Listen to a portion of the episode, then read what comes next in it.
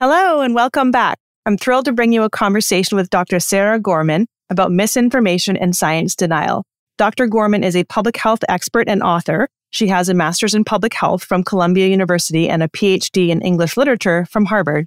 Her first book is called Denying to the Grave Why We Ignore the Facts That Will Save Us. I think this is a beautiful title and it really captures the essence of our conversation today. We talk about understanding misinformation, where it comes from and why some people seem to be more vulnerable than others, or why certain times of your life you might be more vulnerable. We also talk about protecting yourself from misinformation. And the first step there is to recognize that nobody is immune to it. We also discuss how to engage with others who have absorbed beliefs that are not rooted in evidence and how to have a constructive conversation. And the answer here turns out to be not always as intuitive as you might expect. It's not just about facts. It's a very emotional and psychological equation as well. If you want to learn more about Dr. Gorman's work, be sure to check out her books as well as the organization that she co-founded called Critica Science. Critica is a nonprofit that is committed to helping people make rational evidence-based decisions about health and security. Dr. Gorman is also a contributor at Those Nerdy Girls, which is another community committed to informed health decision making. She and I are definitely two peas in a pod, and I hope that you enjoy this conversation as much as I did. I also want to thank you for being someone that's part of the anti misinformation army. You are taking the time right now to learn how to be a more evidence based thinker, how to be more skeptical, and how to engage productively with people who are not following the evidence. So thank you for being part of this team effort because we really do need everyone to pitch into this massive problem. That's all for now. I will see you after the holidays, likely. It is the end of 2022 right now, and I will be taking a little break and see you back in January. Take care. Welcome to Get Real Health. I'm your host, Dr. Chana Davis. This show cuts through the noise to give you science based insights from real experts so that you can make smart, healthy choices. Welcome to the show, Dr. Sara Gorman. Thank you so much for being here. Thank you so much for having me. It's always fun to hear a bit about yourself and your personal story. So, can you share how you came to be so passionate about fighting misinformation and science denial? I actually got interested in this topic about 10 years ago. So, before it was a huge topic on the political and social scene and in the medical and health worlds, I was at the time very interested in the issue of vaccine hesitancy and why some parents were not vaccinating their children against measles and other childhood diseases. At the time, I thought there wasn't a lot of good literature around the psychological aspects of why this might happen. Most of it focused on if there were things that parents didn't know or some kind of knowledge deficit, and that felt insufficient. So I started to look around and I realized that there was really a book to be written about this topic, the kind of issues about the psychology of science denial. So I wrote my book, Denying to the Grave, which came out in 2016. And there was a new version that came out in 2021 as well, with more information about the pandemic. And I'm working on a new book now that's focused on medical mistrust and conspiracy theories. So, very much along the same lines, but trying to focus a little bit more on some of the broader structural factors that make people not trust the healthcare system and eventually believe in conspiracy theories. I'm really looking forward to digging into this because it's not something I had really thought about until the pandemic either. And I think the simplest assumption is that it's all about lack of information, right? Or a knowledge deficit, as you phrased it. But it's really much more about trust and psychology and more than that. Yeah, we often find that people who believe in misinformation or believe conspiracy theories have access to and have even in some ways absorbed the correct information. So there's some other block there that has to do more with psychology, social psychology, risk assessment, things that have to do with how your mind processes things versus what you do or don't know. So before we dive more deeply into the underlying causes and then moving into solutions, I want to just spend a bit of time on the problem statement. So why is this such an important issue to be thinking about as individuals and as a society?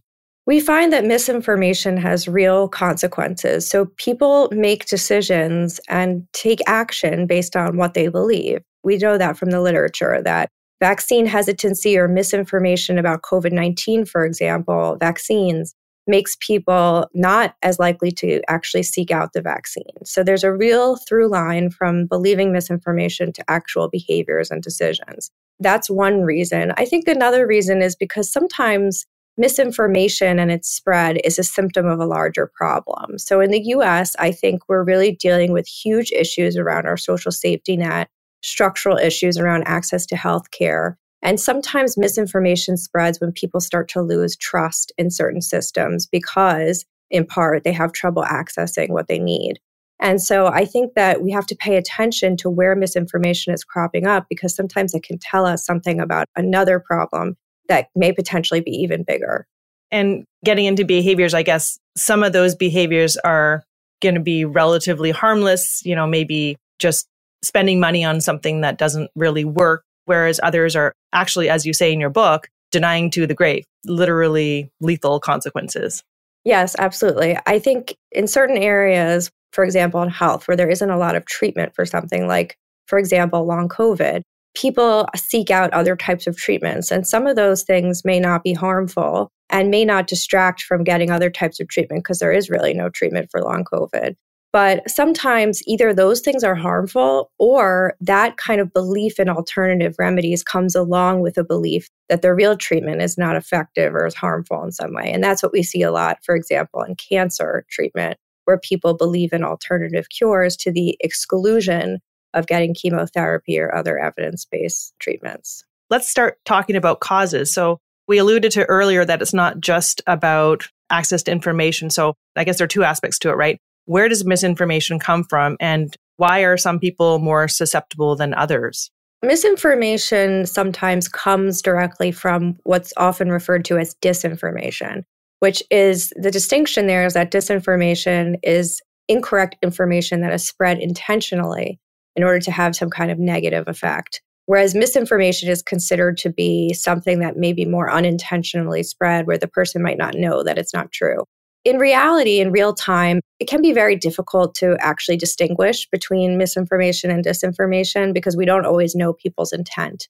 But there are people out there who purposely spread incorrect information. And oftentimes, for those people, there's a profit motive. So, a classic example would be people who spread the idea that certain treatments that are medically sound are actually not safe for certain conditions. And they spread the idea that somebody needs to buy their treatment instead. So then they have a profit motive. There can also be people who just sort of have an ego driven, narcissistic motive who may feel in certain cases that they've been slighted by the establishment. So there are certain charismatic leaders like Andrew Wakefield, who is the doctor who originally spread the idea that the MMR vaccine causes autism he felt that he was sort of slighted by the medical establishment because he lost his license and no one believed his study. And ultimately, it was proved to be fraudulent. But his motivation is now he's really sort of on the warpath to convert as many people to his side as possible so that they're not taken in by this medical establishment that he's resentful of. I would say on the misinformation side, in terms of who actually falls for misinformation, I would say first off that we're all susceptible most of us have probably fallen for misinformation at different times to a certain degree. But the way that it really persists and sticks for people is due to a number of factors. So I would say high levels of uncertainty, which we saw definitely during the COVID 19 pandemic, being a real driver of people being more prone to believing in explanations that were not really true. In addition, I would say also people who lack self efficacy about finding the right information. So people who, for whatever reason, feel that they don't know enough or they are not capable of interpreting scientific information for themselves. And that is a lot of people because I would argue we don't give people enough skills on how to do that well. So there's a feeling of helplessness and an ability to be taken in by an easy explanation. And then obviously just confusion. When there's confusion in the actual science or there's debates going on, that is a good time for misinformation to take hold because there's too many different directions and not a clear answer. So all those things were probably very present during COVID. I would also note that it's not entirely clear actually in the literature at this point who is most susceptible to misinformation. So there are studies that suggest, for example, that a lack of education makes people more prone to misinformation, and other studies that suggest the opposite. So That's not a clear line, even though people think it is. Media literacy or just general literacy is also not a good predictor of who believes in misinformation. But I would say there are a few things that really coincide with believing misinformation. So, one is older age. Age over 65 seems to be a factor, at least in being more likely to spread misinformation. Political polarization, so having very extreme political views, can make someone more prone to believe and spread misinformation. And also, high levels of anxiety go along with high levels of confirmation bias, which is the tendency to seek out information that agrees with what you already believe. And in those cases, people really get stuck on a certain belief and have trouble dislodging it because usually the anxiety is in the way. So, those are some of the key factors. I read an article recently that got me thinking about maybe it's not so much the person, but it's their stage of life and that we have vulnerable periods because it was a story about a woman who was a nurse and then she had this kind of difficult baby who was unhappy a lot. And then they were particularly unhappy after a series of vaccines. And then she started researching about vaccines. And next thing you know, she was anti vax because of that particular period and what was going on in her life. Yeah, I think that's true. I think it's true to look at not just the type of person, but the life course situation. That's why I said uncertainty, confusion are susceptibility factors. And anxiety is a big one that we don't talk about often. So, somebody who is very anxious about vaccines going into it is going to be more likely to believe something they see that suggests that vaccines are unhealthy and be less able to attend to other information that says something that's kind of isn't concordant with their anxiety. So, I would say definitely it's useful to think about situations instead of the psychological situation that you're in versus your psychology as a person. And in my own experience, I would say maybe a sense of desperation that, you know, certainly I feel more open to considering non-mainstream sort of approved options when I feel like when there's not really a good alternative, then I start to say, oh, well, maybe this thing is worth a try. And maybe that is good enough. Yes, desperation is definitely a, factor here because we see that in there are certain areas in medicine where we think of so-called contested illnesses, things like chronic Lyme, and there's some concern that long COVID is going to become a contested illness where the medical establishment doesn't quite recognize this as an illness. And partially as a result of that, there is some anger, probably, but also there aren't good treatments for this thing that is not well understood and most people aren't really looking into it anyway. And so I think there does become a desperation when someone feels so unwell and they're offered absolutely no options, not even you have this diagnosis, but there's no treatment. They're not even recognized for their diagnosis. It actually comes to make some sense that people would start looking around at other explanations, other treatments in that state of, like you said, desperation. You gave a great TED talk. I think it was entitled, When's the Last Time You Changed Your Mind? Something along those lines. And I think that was just really important for all of us to think about. So, can you give some advice on recognizing in yourself when you're holding beliefs that maybe are not accurate or not founded in evidence? Yes, I think the first step is just what we talked about already recognizing that everyone is vulnerable or susceptible, that there is no type of person that doesn't have the capacity to fall for misinformation. And certainly all of us are very prone to confirmation bias. That is universal. And that's a big factor in believing misinformation. So I think just recognizing that, first of all, and having some humility one of the things you can do when you're reading articles, thinking about what to share, is actually priming yourself. So this works in experiments. What happens is that the experimenter will ask the person, before you share this, please consider whether you think this is accurate. And just having that reminder actually lowers the rate at which people share misinformation. That's a very robust finding. So you can practice that on yourself by pausing before you share something. Before I believe this, how accurate do I think this is? Because a lot of it is not, you don't have the capacity to figure out if it's accurate, but that you're going on sort of autopilot and you're not engaging with the part of your mind that is more skeptical and has the capacity to question what you're seeing. So that's a really good strategy to use. Yeah, sometimes I try to ask myself, do I just want this to be true? Yeah. How would I feel about this evidence if it was supporting the strength of this evidence if it was supporting a perspective that I didn't want to be true? Right. Those are a great set of questions to ask. You can also ask yourself, how did I form this belief? can be hard if it's a belief you formed in your childhood. That's very hard. But if it's something that is more recent, you can try to trace your steps. Okay, I read this, I read that, I talked to this person. Does it seem balanced? Are there places where you could have been missing one side of the story? Slowing yourself down is what these things do. The priming and that retracing your steps really slows you down so that you can reconsider what you think is really happening here. Speaking of slowing down, I guess I'm just thinking about real life. Like, I mean, how realistic is it to do such a critical evaluation of every piece of information that you take in and that you pass on? So I'm just wondering your thoughts on how this plays out in the real world, you know, for you and the advice that you give to others. Yeah. So I would say think about the consequences of sharing, who you're going to be sharing it with, what the information is. If it's something that's high stakes, like it's advice about COVID 19 isolation or something that somebody might actually respond to with a behavior that affects other people, then you might want to do one of these exercises where you stop yourself. And it doesn't have to take a long time, but you stop yourself and say, Do I think this is accurate? Why do I think this is accurate? Is there anything that could make me think this is inaccurate? And is there anything else I should look at before I share this? I think that's a useful exercise, especially if you're not sure for some reason. If it's a reputable source, you know, if it's coming from the CDC or the health department, in those cases, that step may not be as necessary. But if it's coming from pretty much anywhere else, even major news sources can get things wrong or can spin things in a way that's misleading. So you have to always be sort of on your guard to think, what are the consequences of sharing this? And if the consequences are real for people's decisions about their health or well being, then you might want to prime yourself. If it's sort of anything else that's just fun or interesting, it doesn't have an actual consequence in the real world, then you may not need to go through that process. One thing that I've wondered about is take, for example, the area of menopausal hormone therapy, which is something that I've been researching.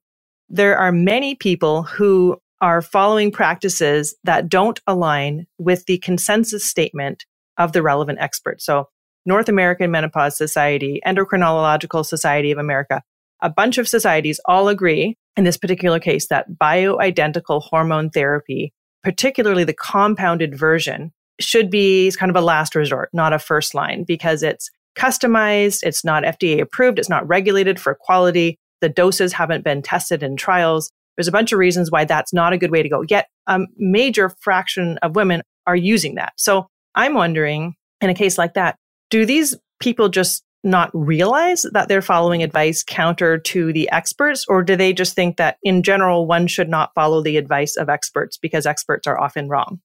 So, in those cases, it could be. So, some portion of those people will not know what the recommendation is. That's definitely the case. Some portion will think, I don't believe experts ever. And then most people will be somewhere in the middle where they kind of know that this is not the recommendation, but I'm an individual and this is making me feel better, etc. This is where it gets a little tricky with health because there are population level data that produce the recommendations we have. But then there's clinical experience and individual cases, and those two things are not the same. So there can be a lot of confusion when, oh, my doctor told me to do something that I'm not supposed to do by the guidelines. It may be the case that in your case, for whatever reason, with that doctor's experience, that made sense. In those cases where it's not so open and shut, where there's more gray area, there can be that situation where people realize they may know that this is not the recommendation, but they understand this distinction of their own individual experience it is often hard to wrap your head around the population level recommendations versus what's right for you and how to kind of reconcile that whilst allowing for individuality. Yeah, that can be very confusing. And some of it is a personal choice too. The one that comes to mind now for me, because I just had COVID, are the masking recommendations around day five, day 10, testing, not testing. Some of it is after day 10, CDC says you can take your mask off, even if you have a positive test, but maybe you shouldn't. so it kind of depends on the person to say, Am I around vulnerable people? Am I nervous about spreading it? Do I want to just take the most possible risk averse method forward. How annoying is wearing this mask? You know, things like that, where it's not clear. No one knows for sure what the best advice is, but some of it is just deciding how much risk do I want to take in this situation. I did post recently on breast cancer screening mammograms, and especially in your 40s, that's one where population level and individual level can be very different because there's this whole layer of risk tolerance and how do you feel about a false positive and how do you feel about a false negative or all these possible outcomes and in the 40s it's a very fuzzy time and the guidelines basically say for a woman to consider her own kind of balance of positives and negatives right sometimes you have to make the decision yourself which is hard because you don't actually feel like you have all the information and you haven't read all the studies but sometimes there isn't a clear answer for you as a person. Yeah, I think there's a real need in cases like that to have a tool that helps you understand what actually are the positives and negatives and how likely are those different events. And I can put a link to my post if anyone's curious because there are some actual risk calculators and some organizations that do try to put this out there for you so you can walk through the tool and understand for yourself how to make an informed choice with the actual best available data, which is the goal. Yeah, and I think those types of tools are good because they give people what I was talking about before this kind of self efficacy.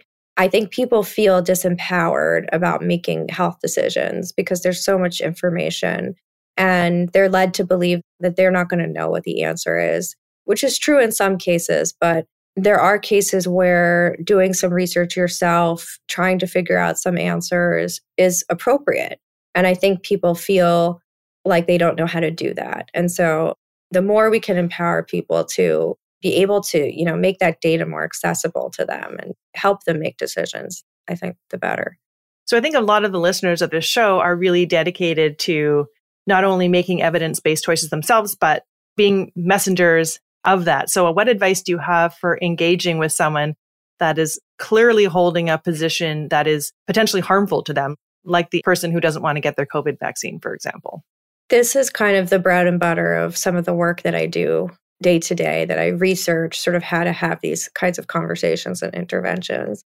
Engaging with others who may be holding a non evidence based belief, the first thing I say is to listen to what they said, let them finish, because that's surprisingly hard, and make sure you really heard what they said. And then ask questions before you start giving your opinion to make sure that you really understand and also to help them walk through how they decided what they think and where those ideas are coming from. You may not be able to do this in one sitting. So you may have to engage someone in several conversations, and that's okay. Don't feel pressure that you have to change everyone's mind all in one conversation. That's a very daunting task. It may not be possible. Try to establish common ground and what the person's values are. What are they trying to accomplish by having this opinion or making this decision? try to tell stories about yourself, make yourself human to the other person. People respond more to stories than statistics or facts alone, which we know. So that's very useful in terms of connecting with the other person. And also just know that if someone is very extreme, they've been an anti vaxxer since age 12 and they'll never change their minds, that it's okay to not engage in that kind of conversation. Most people are on the fence and in the middle. And they may have been led to believe something by somebody who is spreading disinformation. So having some empathy for that, but also realizing when it's probably not going to work to engage the person and being able to walk away in those situations too. Yeah, I know a lot of people wore themselves out trying to have these conversations and felt like they were banging their heads against a wall. So it's important to protect yourself too, right? Absolutely. It's key personally in your life? Do you walk around trying to change people's minds in your daily conversations? How do you navigate that and when to expend the energy and when not to? I was thinking recently it's interesting because with Thanksgiving coming up, people always ask me, what should I do? I have a family member who won't get the vaccine, et cetera. And I realized that there's nobody in my, even in my extended family, who doesn't believe in any kind of medical intervention. So I don't actually have anyone in my immediate family or my extended family who I would come across at Thanksgiving who would say, I'm not getting the COVID vaccine. So I've had maybe a little bit less practice in my personal life than some people, but I have a lot of practice in my professional life. I try to follow those steps that I just said. It's not always easy to do because sometimes it can feel superficial or artificial when you're talking to someone you know to go into this mode of, okay, like asking them the questions and listening and telling them the stories. But I try to do it as much as possible. And sometimes it works. Sometimes people just get distracted and we don't get to see it all the way through. But I try to do it as much as I can in real life to practice what I preach. I try as well, but maybe less these days than I did pre COVID because I got worn out to some extent. One thing that I find helpful with people on the fence sometimes is to just leave them with a website. You know, we didn't get to talk about this, but here's one of the resources that I found useful on this topic. You know, not everyone's going to be open to looking at that, but sometimes. I certainly advocate for that. And I try to say, get a sense in the conversation of what types of resources, like what tone, what type of source, whether it's a news source or a government source, that the person you're talking to trusts. Right. And then try to provide them with that type of source. So if they really distrust the government, don't give them the CDC website. They're not going to respond well to that. So just get a sense of where in general do they like to get their information that is a reasonable source and see if you can actually find something from those sources. For example, with vaccines and children, maybe someone's more responsive to an organization of pediatricians than the CDC. Right. You have to consider the source, as they say. So, is there anything that you want to mention more at a societal level? Like, this is obviously a huge problem, and your thoughts on where this is going and what needs to happen to head off, you know, even worse outcomes? I've been thinking about this a lot because, as I said at the beginning, my new book that I'm working on now is focused on some of the more structural societal level factors that contribute to people believing in misinformation and not trusting our institutions. And I would say there are a couple of things we can do as a society. I would say one thing on sort of the government level is that there needs to be different and better regulation of social media. So we're all seeing how Twitter is pulling out of moderating misinformation and everybody's worried about what that's going to look like moving forward. In Europe, there are good regulations around what social media can and can't do and how they have to moderate this kind of content. But we don't have anything like that here. So that's one thing, maybe hard to actually happen with our political climate, but that's an area where there is some bipartisan support. And I think interest in that needs to be reinvigorated. I would say also we need to reinvigorate local media. So there's some sort of programs that work to get local media more funding and try to prevent more local media sources from folding. But in general, we've lost a lot of those sources and people find themselves in actual information deserts. And sometimes when people are in an information desert, that's when they're more vulnerable to being pulled in by something that's totally false because they don't have their usual source that's more reliable. So that's a big problem. I would also say, as a public health community, we need to have a better method of preempting what the next infodemic is going to be and how we're going to inoculate people beforehand to the misinformation. Like, I think, for example, okay, so there's probably going to be an RSV vaccine at some point. What stories are people going to tell about that vaccine? Can we anticipate that now? And are there things that can be embedded within health departments where they can communicate preemptively? You might see this. Here's why, etc. Because that is an evidence-based intervention. Is that sort of exposing people to the misinformation before they actually see it makes them less prone to it. Is that the term pre-bunking that I've heard? Yeah, pre-bunking or inoculation or preemptive displacement. It goes by many names, but it's hard to do when your health system is not preparing for the next wave. We can't know everything that's going to become an infodemic, but we can have some sense of what's upcoming in the health world and what people might start to say about it. It's not totally unpredictable. But we also need the infrastructure like health departments need to have people whose job it is to actually surveil what people are starting to say about new health issues and respond to that. It's a daunting task. I like to think that science education, science literacy will help, even though it's clearly not 100% making you bulletproof. Just watching my son do a research project online and he's getting different information from different websites. It's just such a critical tool to be able to understand the credibility of a source. Yeah, so I'm glad you mentioned that because that is important. And I think there are some changes that have been made to the science curriculum in the US lately that have been positive. And there's also a new news media literacy requirement that some states are putting. I know Illinois and New Jersey so far, and maybe another few states have done that. So there is some interest in teaching people how to read information and understand what might not be true. But I think what's needed is, like I said before, uncertainty, confusion, and anxiety. Those are kind of the situations that create susceptibility for misinformation. And I think teaching people at a younger age how to tolerate uncertainty would make a big difference in their ability to just say, you know what, I don't know. So I'm not going to engage with this until I actually know, versus saying, I have to know an answer right now. I'm uncomfortable. And I think some of that comes with teaching people a little bit more realistically about how science works and how much uncertainty there really is in science. But also, just if there are other ways to infuse in the curriculum responding to things that are uncertain or sitting with things that are uncertain or what should you do if you're uncertain you know maybe in a social emotional curriculum or something along those lines i think that would make a big difference because we're generally unprepared at the moment to deal with vast uncertainty especially where we expect things to be certain like in science i've experienced that firsthand with doing some of the q and a's for those nerdy girls and people really want these black and white simple answers, but often the answer is the science is unclear. For example, the question is, Am I contagious on day 10 if my rapid test is still positive? Well, I can't actually give you a black and white answer. I can give you a probabilities and what we think. And this is the experiment that needs to happen, but hasn't happened yet. The true answer is often very unsatisfying. I just read that post because I'm positive on day 10 here. I looked at the CDC website and it said, after day 10, you may remove your mask, or you may remove your mask after you've had two negative tests 48 hours.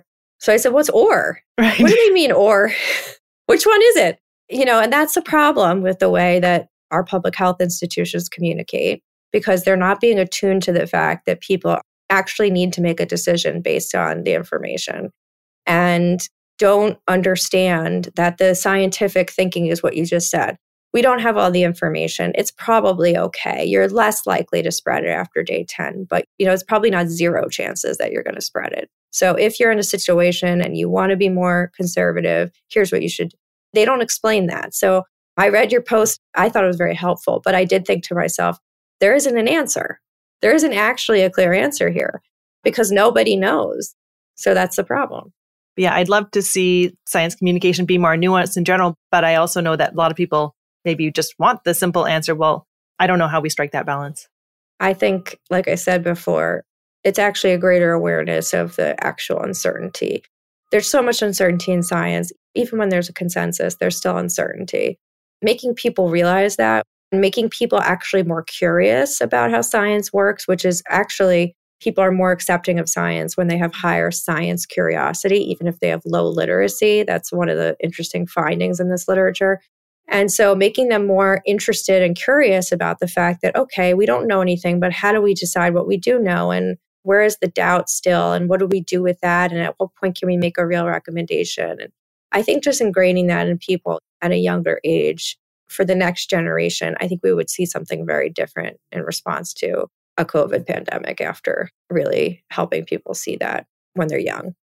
Well, I'm glad to hear that you have at least a little bit of optimism that there's a path forward, although it's not an easy one. yeah, there's a lot to do, but organizations like Critica, where I work, are trying to do this work. And we're getting a lot of interest from health departments around the country. So that's heartening to me. Like people are seeing that there needs to be a more concerted effort to deal with misinformation, science denial, and helping people make better health decisions. Are there any last messages you wanted to put out there or resources to share? We covered a lot of it. I did want to say, just emphasize again that what we're trying to do is not just reduce misinformation, but create a healthier information environment. What we want to do is make sure that not only are we removing the sources that are incorrect, but that everyone has access to high quality information that helps them actually make real decisions that helps them feel like they have the capability to understand how to make those decisions. And there are places, there are parts of the country, there are certain populations, especially sort of underserved populations that don't have good access to information. And that really becomes a social determinant of health in those cases. So I just want to encourage everyone to think about your information environment as a part of your social environment that can really affect your everyday well-being and to understand that that is a real direct component of how healthy people are. I love that. That's a great way to think about it. Thank you. And for more from you, just put a shout out to your book. What's your website? criticascience.org. criticascience.org. Okay. So we got your book, your website, and you're also part of those nerdy girls under Dear Pandemic. So we can mm-hmm. look for posts from you there. Thank you very much for joining me and sharing your work. Thank you so much. It was a pleasure.